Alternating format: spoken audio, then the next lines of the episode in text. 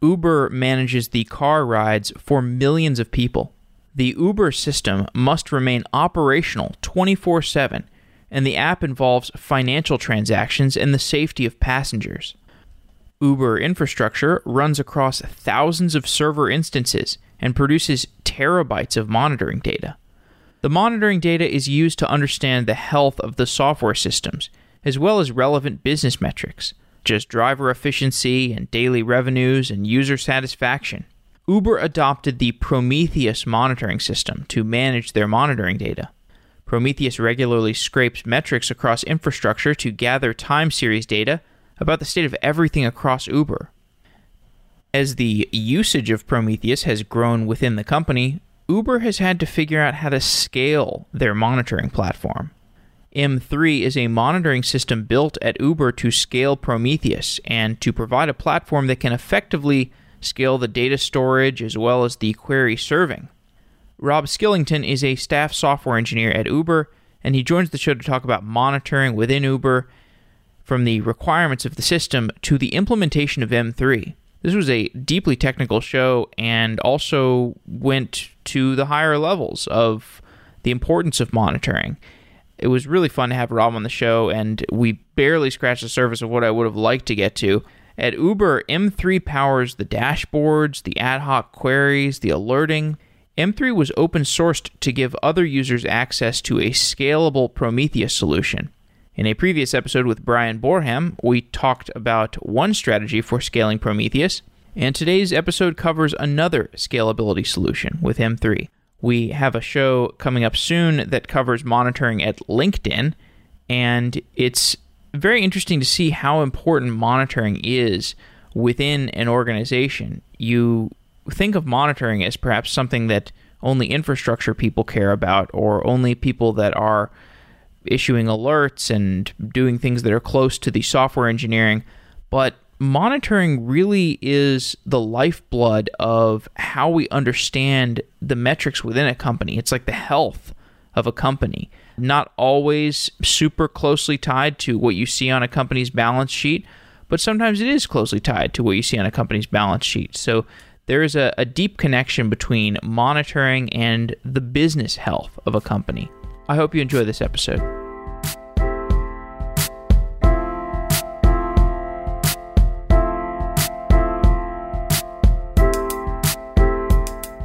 Rob Skillington, you are a staff software engineer with Uber. Welcome to Software Engineering Daily. Thanks, Jeff. It's great to be here. You've been at Uber for four and a half years the first show that we did about Uber was about three years ago, and we had Matt Ranney on the show. He talked about how fast the number of services at Uber had grown. And so Uber was growing rapidly on all dimensions. There was the number of rides that was growing, the number of engineers that were working on the system. And so the overall throughput of Uber was constantly being tested at that time. And you were at Uber at that time. What was it like being at Uber back in 2014 when you joined? Yeah, back in 2014, it was moving very dynamically. I remember joining the marketplace team, which which handles the real time matching of riders and drivers, and we were growing from like 10 team members to 30 or 40 within the space of one to three months. It was a very interesting time. I think there was a lot of evolutions that needed to take place, and many different teams had to radically change how they approached problems, what their opinions on software and how software should be written and released had to change to keep up even with the business itself. Hmm. So that time back in 2014, you were working on this team that was focused on dispatching services and the life cycle of a trip. This is core service infrastructure.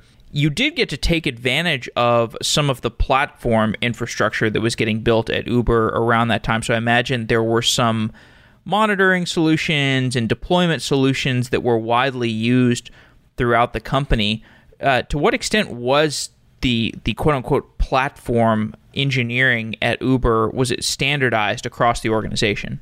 Yeah, there was several pieces that were more self-service than others, and some that were true platforms as opposed to basically pretty simple pieces of infrastructure that required a puppet change. So the deployment system has probably been the only system at Uber that was self-service back then and remains in a relatively similar form today to in terms of the user experience of, of how it worked back then.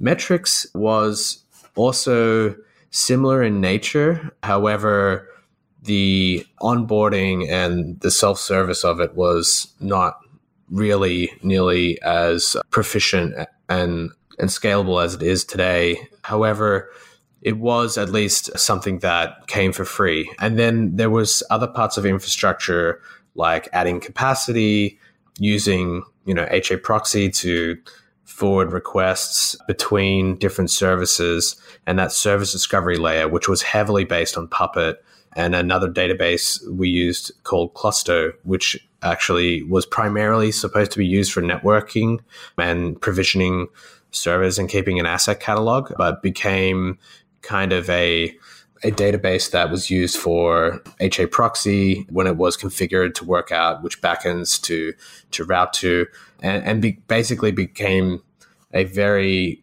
critical piece of infrastructure that was used in very freeform manners, which actually made it relatively difficult because only SREs could really understand how to add capacity to your service, how to help you route to different services and onboard you onto things like Redis and MySQL and, and things like that. So, really, back in the day, all we had that was self service was metrics and deployment tools, and everything else was kind of handled by SREs. So there was an extent, even back in 2014, to the automation of a monitoring platform. So if you were building a, an in house service like calculating prices or having the life cycle of a trip or doing dispatching for a ride to a certain user, if you're building these user level services, there is some internal tooling that you can just plug into. It works really well for the Uber for the Uber platform. But over time, as Uber was growing and diversifying into different services and the other aspects of engineering were changing, that monitoring infrastructure started to to fall over is is the sense that I get. What were the strains on Uber's engineering architecture that led to the monitoring not being able to keep up with the demands? Yeah, so it's actually a pretty interesting story. We because the monitoring platform was relatively self-service, a lot of people kind of onboarded on, onto it and weren't really, I guess, cognizant of you know uh, how it operated or what kind of strain it put on different parts of the system. And we were using StatsD back then with a whole bunch of different StatsD clients. And some of these StatsD clients, especially the community release ones, didn't really do a good job of buffering the data they put into the UDP packets that they sent to the StatsD daemon. And, you know, we were actually migrating from one data center host to another at the time. And we found that actually the strain that we put on the routing infrastructure, just of like the switches themselves, caused a, a, lot of false starts with that new data center migration. And so we had to be very, very careful about this migration and it, and it you know ended up being a very critical thing that kind of began made, made it very difficult essentially to move into this new data center because of the high packet rate of, of UDP packets sent by the StatsD clients. And, and so basically there was a bunch of efforts back then to at least, you know, modify the StatsD clients and get us out of a short term kind of problem there just by basically buffering the data on the client side. And then kind of like once you know we got past that hurdle, there was the obvious strain of just the metrics platform not being able to add capacity to it and not be and, and to be able to keep people's metrics as we needed to add capacity to the system. Whereas previously you know there were such challenges like it was very difficult to to keep data when we basically needed to add machines to the, the metrics platform itself. Mm okay, so when the metrics platform needed to scale up, from what I'm hearing, it was hard to retain data in that span of time when you were doing a scale up. Is that is that right? Is that what I'm hearing? Yeah, it was it was relatively it took a really long time. It caused a lot of pain because alerts would go off and people would get paged, and it just wasn't really scalable. Just in terms of both the like software solution itself and the process around providing this to people in a way that was not going to disturb them and, and could be trusted to wake them up at the right time. So you were on this dispatching team in 2014 through your first, I don't know, a uh, year or two at Uber, and eventually you you transferred to the metrics infrastructure team. And so there was something about metrics infrastructure or platform engineering that was interesting to you that made you want to switch from kind of a product facing service to more of an infrastructure problem. What was it about infrastructure and platform engineering that made you want to move over to that side of the house? Yeah, it was multifaceted. I, th- I think that there were several times during my time developing services and backend applications in Marketplace when I noticed that whether something worked well or didn't work well on the infrastructure level made a huge difference to how well my service ran and how easy it was for me to deliver on the promises I was making to to build infrastructure from uh, to, sorry to build services from marketplace. Uh, and the reliability it came with. For instance i remember several experiences where just being able to see in in very high resolution data at like 10 second intervals um, how the file descriptors of my service were fluctuating how you know different application level statistics around how many users were going down this code path versus another code path and what was the breakdown of the users going down some of those code paths? Were they using this client version on the mobile app or another? Really made a difference and i, I think that you know that's probably a, a pretty recent change to software development. We didn't used to have this level of introspection and insight and i could tell that this part of infrastructure was going to change radically and fundamentally over the upcoming few years. And I knew at Uber it was going to be absolutely essential to stay ahead of that curve and be able to offer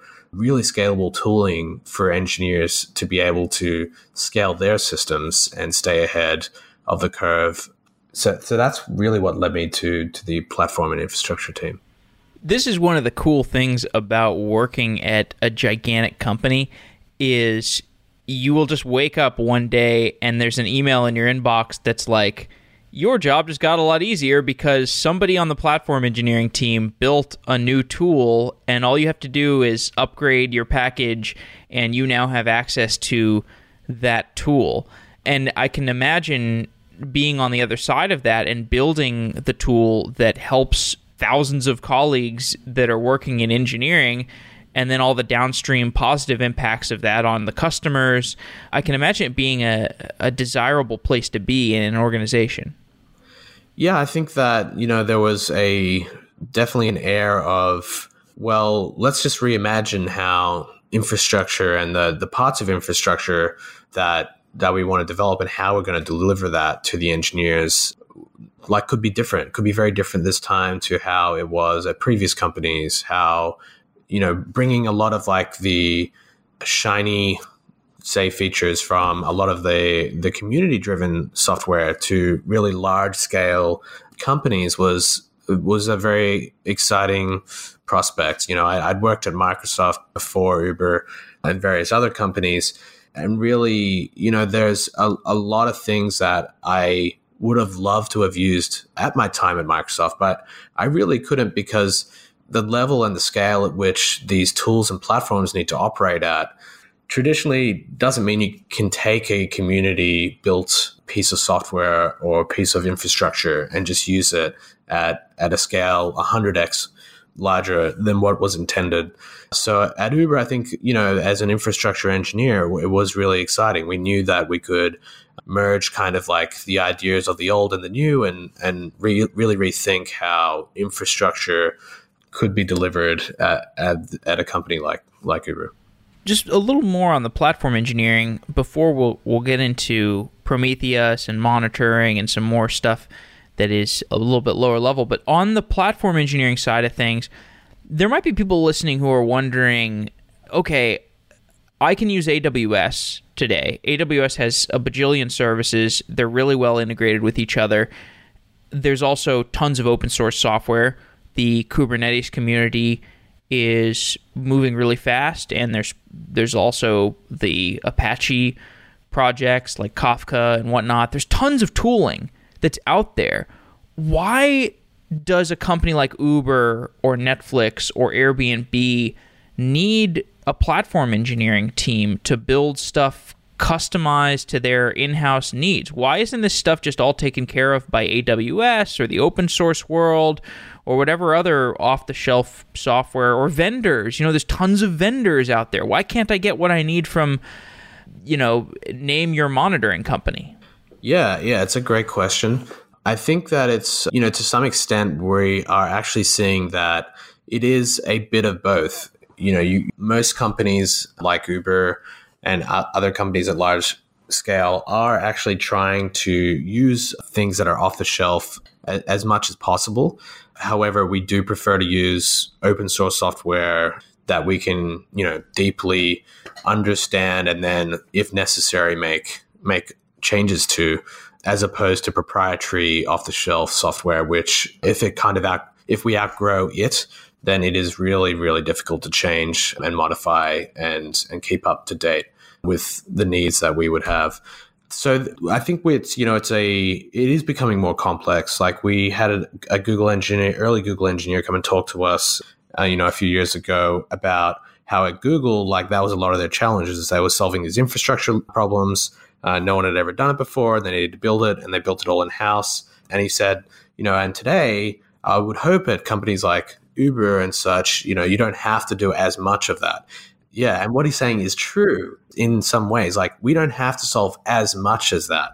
And that the qualifier as much though is the important part. There are still significant not necessarily deficiencies but like just shortcomings in some of the the scale at which some of these open source projects can deliver for companies. However, I do think that it is 100% getting better. Stuff like Kubernetes can scale to thousands of instances now. You know, back when Kubernetes got started, it could only scale to 500 instances, which is, but but now it can do thousands. So I think you know it's it's an evolving landscape, and and companies will sometimes still need to choose challenges that they need to solve themselves, or at least combine with an open source project and and build on top of. However, it is getting better by the day. Right. I mean, you certainly see continued quote unquote infrastructure challenges, but the ones that Google was solving were things where you had to build custom hardware, you've got to go down into the lower level guts of operating system code, you have to rewrite the operating system whereas today we're like, you know, Stripe has to build infrastructure for wiring payment systems together and yeah, that's hard, but it's at a certain level it's not as um, as soul crushingly hard as as you know programming hardware. And and also it's it's kind of at a higher level of the stack. So in some sense there's you know maybe you can create more value. But anyway the, ch- the challenges are different. I think that's that's for a different show. Let's get into talking about monitoring. So prometheus is a monitoring tool. We've done some shows about. Explain what Prometheus is and how Prometheus interacts with infrastructure that it's monitoring. Yeah, so Prometheus is a fantastic project. It it really is the MySQL of monitoring when I think about it.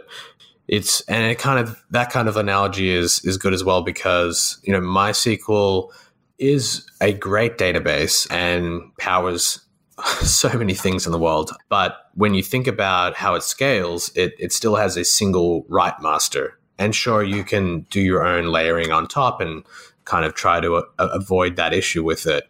But at its heart, it, it's really like a single database node that takes the mutable data and allows you to mutate that. And Prometheus is similar in that it's it's a it's a fundamental building block that has allows you to basically store you know a whole bunch of monitoring data in a single server.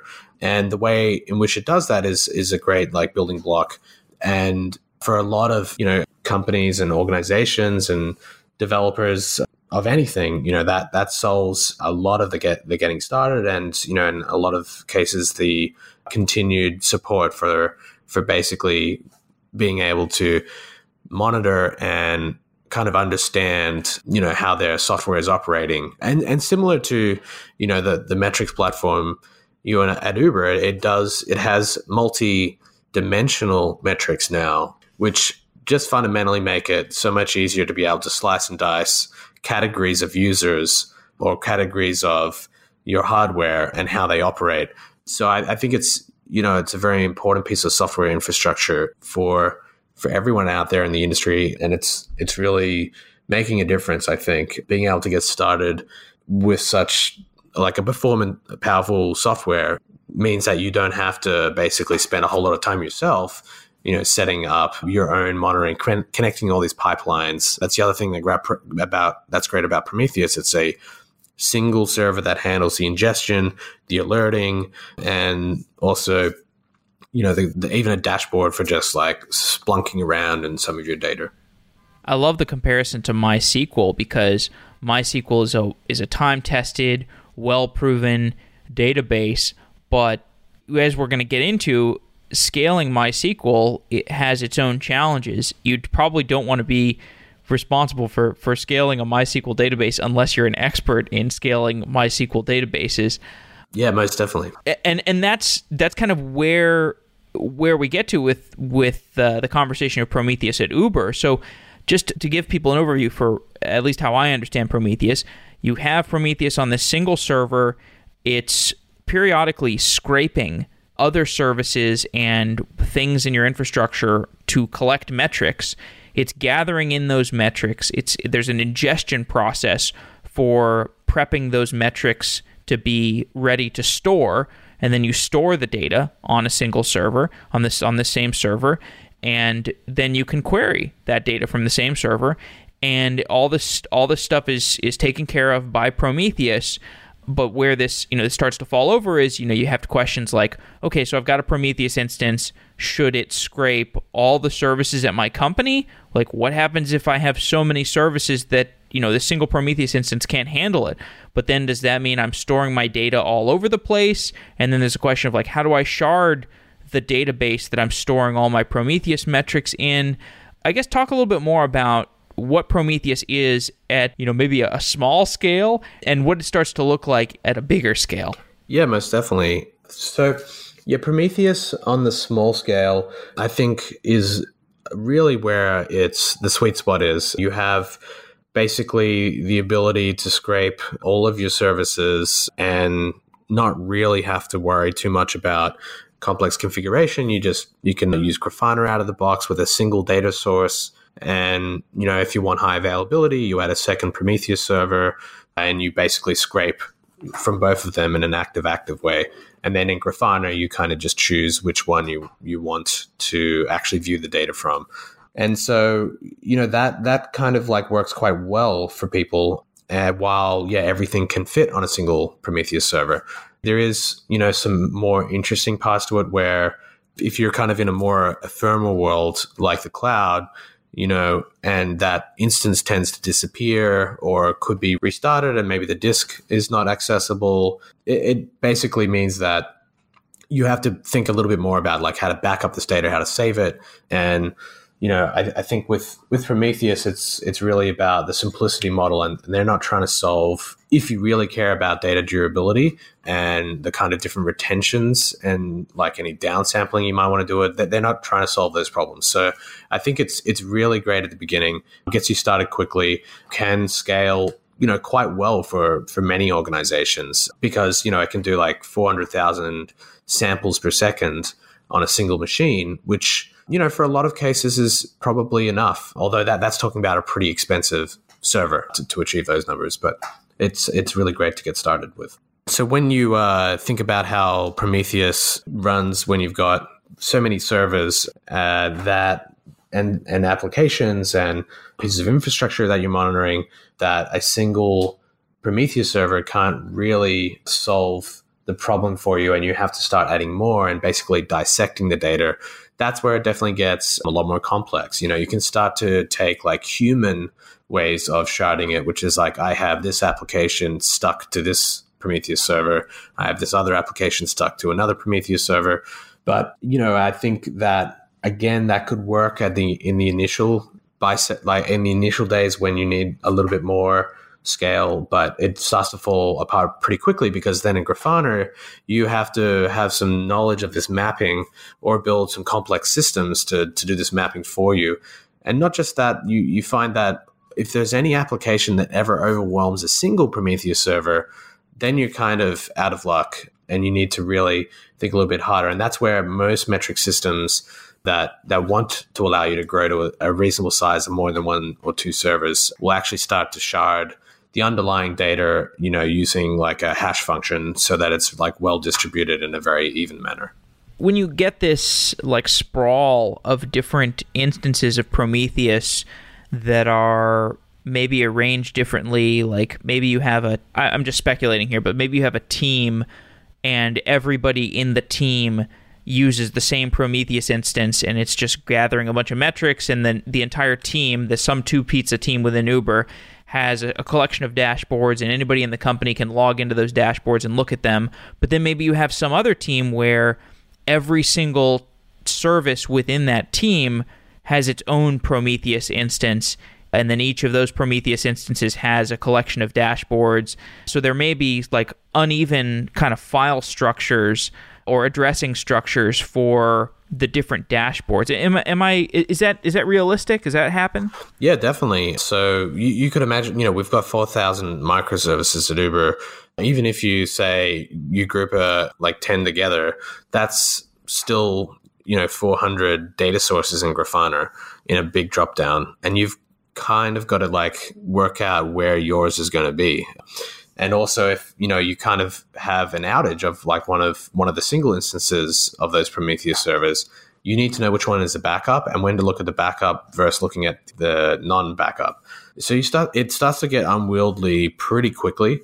There's also some things at uber we do like install automatic alerts and kind of discover which metrics you're using so we can like work out whether you need to have like a MySQL slow query alert or, you know, a Cassandra alert with respect to like how well replication is keeping up and stuff like that for, for cross data center replication. And that really, that model breaks down if you have to do a for loop of, you know, over 400 Prometheus servers and look in every single one to see if, if a team or a service may have some metrics. So it starts to become really important to have a central place that really has all the data together so you can operate this operate on it in a, a much smarter way and the matter of, of data management seems pretty core to what you ended up doing to scaling Prometheus. So, Prometheus has its own time series data format. And again, this is in the traditional Prometheus way, is just written to the same server that is, is doing all the other work tell me about. Well, actually, we should start with with where Prometheus fell over. I guess as as because Prometheus is only like I don't know three three or four years old, something like that, maybe two years old. And I assume that there was some period of time where Uber started using Prometheus, or it was like lumpy adoption throughout the company and then people started adopting it more and more and then people were starting to have issues with it. Maybe you can get into the issues about like where prometheus really started to fall over within uber and when people at uber started putting together a team to say okay we got to rebuild our whole metrics platform. Yeah definitely. I think that it was you know a multifaceted again kind of challenge like we had a lot of people using statsd and graphite still when we started building, you know, M3DB and M3. And we also had, yeah, some teams using Prometheus, and they were like, honestly, everything works pretty well on a small scale. And then, you know, the, the teams that were basically running these Prometheus instances in, like, honestly, just didn't want to basically pay the headcount in terms of SREs to continue to manage the complex configuration. Like, they had you know, like once I got to about six or eight Prometheus servers, the amount of git config, the amount of Puppet, the amount of basic, like really complex configuration files of like Grafana and, and kind of the templating of your dashboards and, and like where one dashboard mapped to which like Grafana data source because the dashboards were built by source control was was starting to get really out of hand. And it was you know at that point you've you've got to make a decision on whether do you double down on basically doing this mapping using source control and SREs and and really being very process driven and strict about you know how you run the installation? Or do you kind of lean more on a centralized platform that while itself is complex under the hood at least looks simple to to operators and that i think is where you know it, it started to become like a, a, really good idea just to begin to actually build technology rather than you know process and and configuration management solutions to solve the problem. Mm-hmm. M3 is this metrics platform that you've worked on at Uber. Explain what M3 is. Yeah, so in a nutshell, M3 is a scalable metrics platform. It's, you know, it tries to offer uh, basically the similar kind of data, data model that, that Prometheus does. And soon we're adding graphite support in open source and we actually internally have that at Uber. It's it's just part of uh, not part of the open source code base. So yeah, it, it really you know at its heart is trying to basically make it simple to have extremely high cardinality metrics data for for engineers to be able to both leverage and also you know kind of interact with for alerting purposes and for like building auto scaling rules and auto balancing rules for instance, at like when you use a cloud vendor, you can set up all these rules that like trigger other things that scale up, scale down things. You know, similarly at Uber, we we kind of do similar things where we will shift like the mapping of some workload between clusters based on on stats. We also use it for like monitoring SLAs between services. We use it for basically looking like at the data center level of like how's our data center actually performing at the network switch level and and like how warm is, is some of the you know pieces of hardware and and we, we do a whole lot of like we basically use it for pretty much anything that we want to measure over time what problems does m3 solve for service owners at uber yeah m3 for service owners is is really about a working out what you what you depend on and how those things are performing. So if you use Cassandra or Redis or any other piece of storage technology or you know cache layer, you can and, and you also want to kind of understand like how in your application is actually performing in terms of its CPU usage, in terms of RAM, in terms of network in and network out. You can get all that data. So you, you get a really good idea of basically how you affect others and how you're how much resource you're consuming. And if you're using like some of these dependencies like storage, basically what kind of performance are you seeing from those? And that can help you drill down basically and, and work out like when your application is performing poorly. And then there's the other side of it, which is I think actually where it gets more interesting and, and in the past hasn't been basically used as widely is where you actually start to instrument your code paths very delicately to work out in a business terms what your application is doing. So you can use, you know, gauges and counters and also latency measurements to work out basically how your code paths are performing. And you can even do things like working out, okay, how many, for instance, t- trips are beginning or ending from, you know, an airport or in a geohexagon like what is the surge over time and how can we basic and how to basically work out whether that's performing well or not so you know it's, it's kind of at the application level it's starting to become i think with prometheus and m3 and other things that allow for high cardinality data developers and engineers are really starting to get very meticulous and specific data back from how their application is performing.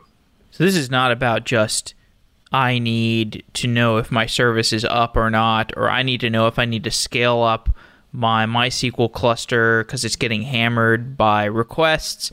This is like translating data of various parts of the stack into business value by having better dashboards, better visualizations that can be used by people throughout the organization. So there's there's a, a really wide range of value that you can get out of improving the monitoring platform, which includes the data storage layer. So let's talk about the data storage layer because you you rebuilt uh, you built a new storage backend when you built M3. So this is M3DB. Explain what were the constraints on the previous data infrastructure that was underlying monitoring at Uber, and why did you need to build a new storage backend? Yeah, so you know, once we solved the original challenges of being able to basically add capacity uh, in a way that you know didn't lose data and was up all the time, and we we could kind of was highly durable, which we actually used Cassandra for originally. That was you know a, a great milestone, and it it really it was horizontally scalable, and I'm putting air quotes around that because while that is 100% true, it isn't does isn't always cost effective to horizontally scale if your scale is at at a, a rate of scale uh, where the cost is just too too difficult to maintain. So to re- receive the benefit from it. So basically, you know what I'm talking about here is that you start to reach a point where just adding more on this fixed linear scale starts to reach some very high numbers. For instance, we were buying, you know, millions of dollars of hardware for Cassandra when we knew we needed to buy much, much less if it was if we were going to be able to keep the costs of monitoring at Uber to you know a few percent uh, of the the entire hardware cost. Uh, and we you know now have a much better cost curve thanks to M3, and it kind of lets us add you know really high cardinality data. So we have like 9 billion metric IDs, and we still say, say pretty, very lean and, and kind of like offer like a, a very good cost structure for the, the business so that even though we have all this data, it's just extremely highly compressed. So with M3 TSZ compression, we get about 7.6%, sorry, 7.6 times the order of compression with just storing, if we were to store like the data in just two int64s for the timestamp and the value. And that's on our, our data. We've actually seen, you know, compression ratios of up to 11x and, and larger on, on different data sets. And this, that really, you know, en- enables us to store th- that much data in a way that's not going to impact the business and basically, you know, cause us to use like five or 10% of the entire compute capacity and hardware just to to serve monitoring data.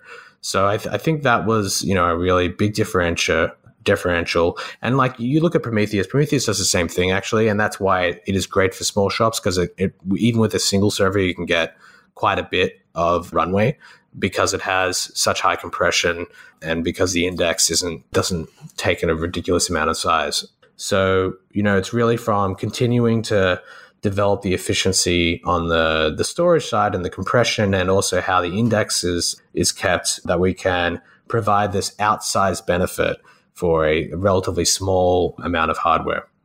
To come back to the thing we discussed earlier with like who needs platform engineering and why do they need it, isn't the problem of time series database worked on by a bunch of people who are like their existence is tied to them making a good time series database. Like there's InfluxDB, there's Timescale DB, there's a bunch of different time series databases. Why did you need to build one yourself? Yeah, that's a great question. So, you know, I think there is a bunch of them out there. They're not always as scalable as you may think. I, I think is well, especially in terms of the scale that that Uber needs to run at. So, you know, I, I think that we just found when we tested these solutions that and the other thing is while some of them do scale, the cost structure again is is just not at a at a place that would put us less than 10% of overall hardware usage. Which, you know, when you're talking about monitoring, it's, it's you really want to keep it to one to two percent of your overall spend maybe three or four if you're pretty hungry for metrics. Because otherwise, it's it's just an extremely high overhead. It's really a mixture of both the scalability of it and cost structure of like how expensive it uh, is it for for each node. And we found that yeah, just none of the existing databases out there, at least in terms of you know storing billions of metrics, was was really going to keep our cost structure in a way that allowed us to store as much data as we're storing today without consuming really high like numbers of our overall hardware spend to keep that data and operate on that data.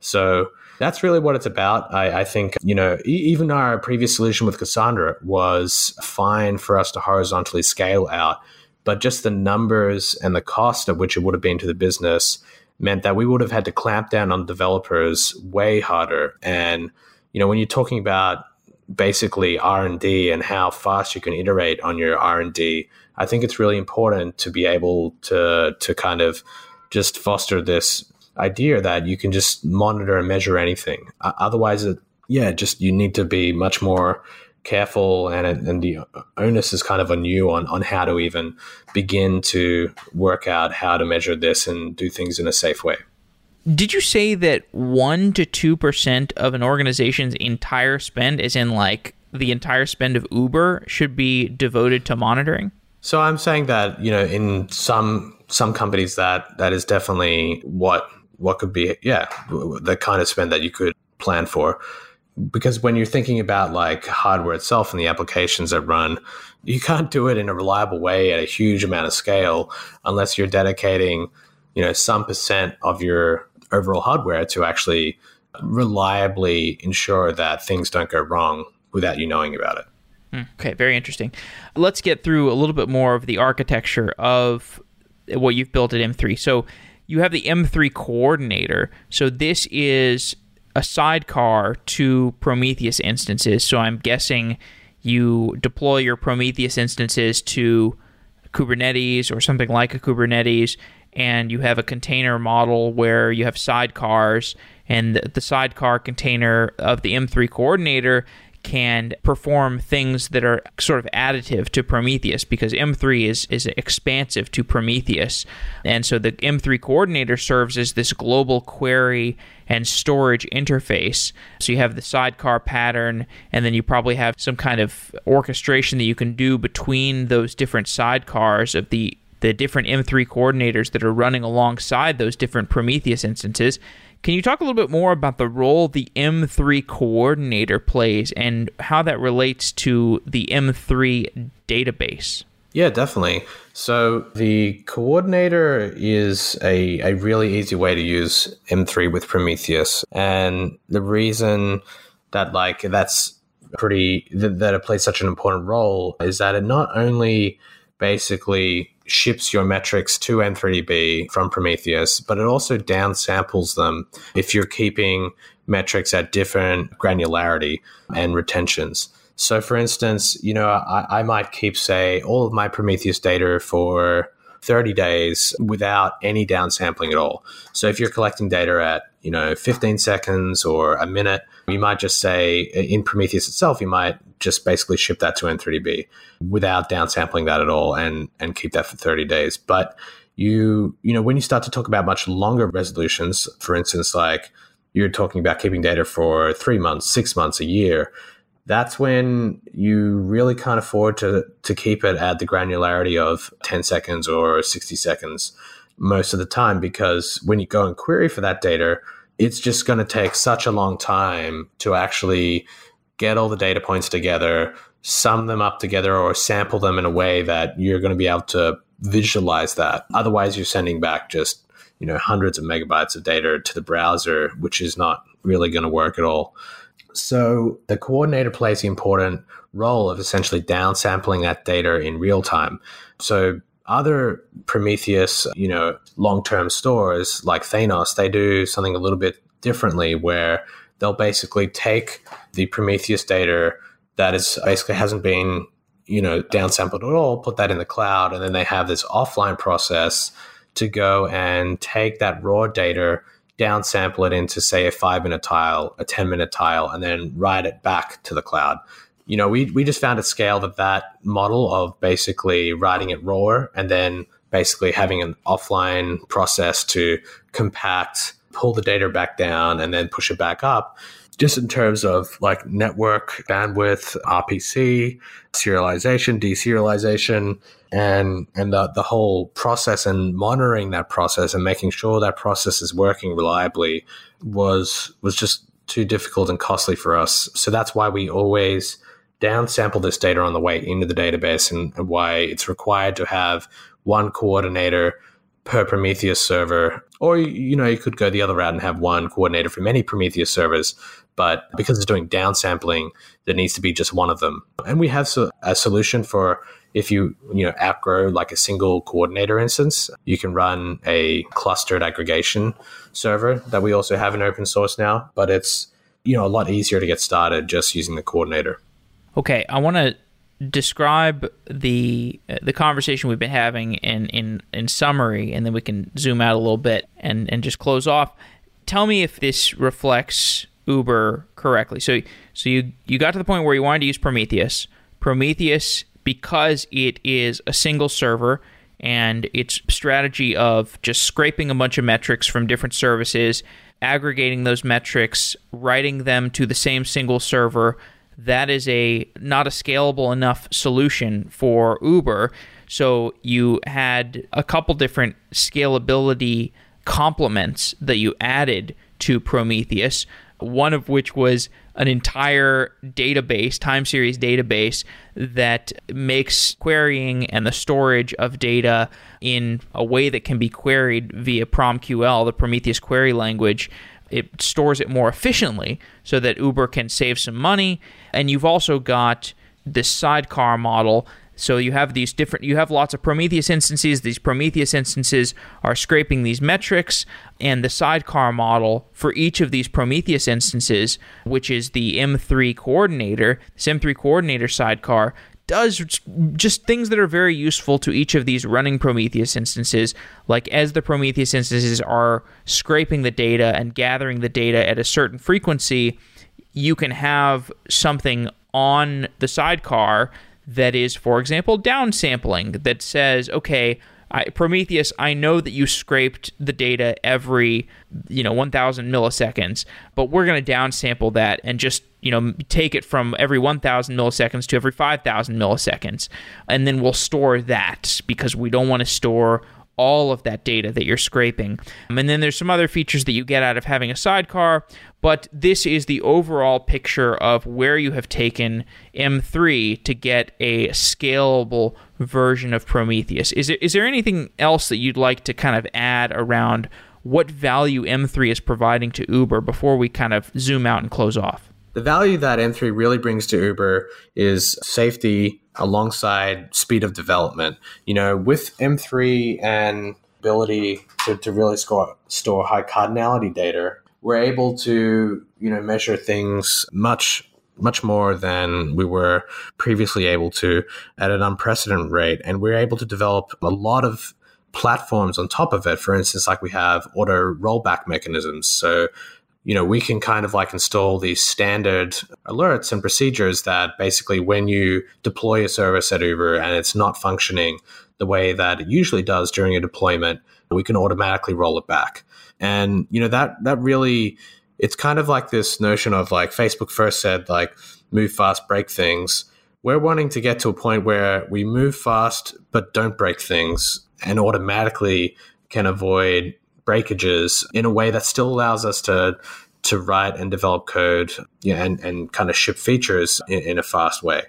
So, you know, I, I, think it's it's really like safety, reliability, a, a, platform to be able to actually do things like anomaly detection on at scale, which, you know, again, having a centralized store is just really important. Otherwise, the discovery of all this stuff becomes so much harder, and and how you, which parts of which system data is living in which data store. It just becomes really difficult to build platforms on top of that kind of model. Cool. Okay. Well, there's a lot of other stuff we could have discussed, but I know we're out of time. A recent show that we did was on Cortex, which is another way of scaling Prometheus. That's a little bit less fully fledged. Like they, they're not, you know, rewriting a database layer And I've seen other approaches to scaling Prometheus. Tell me about any open source adoption you've seen of M3 or sort of where you think the project is going to go. Do you think this is domain specific to Uber or are other companies adopting it and will they want to adopt it? Yeah, definitely. Yeah, I think, you know, when you talk about, yeah, other kind of like horizontally scalable, you know, metrics platforms like Cortex and stuff like that, it, you know, I, what's really important is the cost model.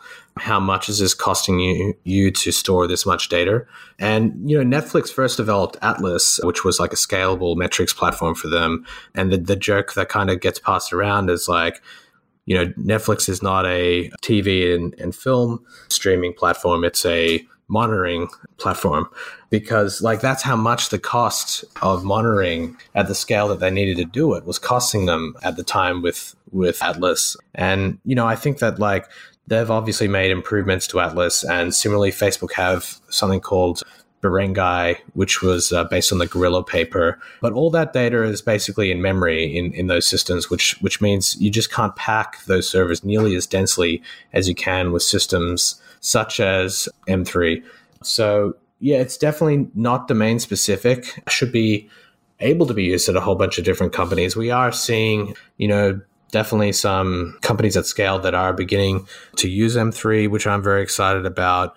I can't really mention them without any, you know, kind of legal sign off from their side, but I really excited about hopefully, you know, other companies won't have to build their own solutions like this again with M3 being out there.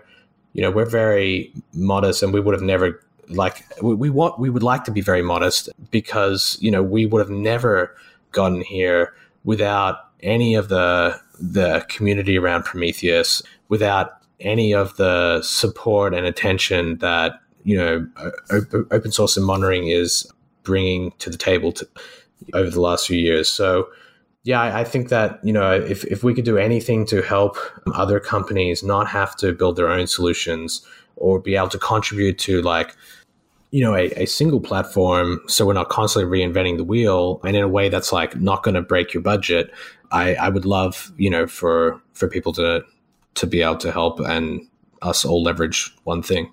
Rob skillington thank you for coming on software engineering daily. It's been great talking. Thanks jeffrey. It's been a fantastic experience. Really appreciate it. Wow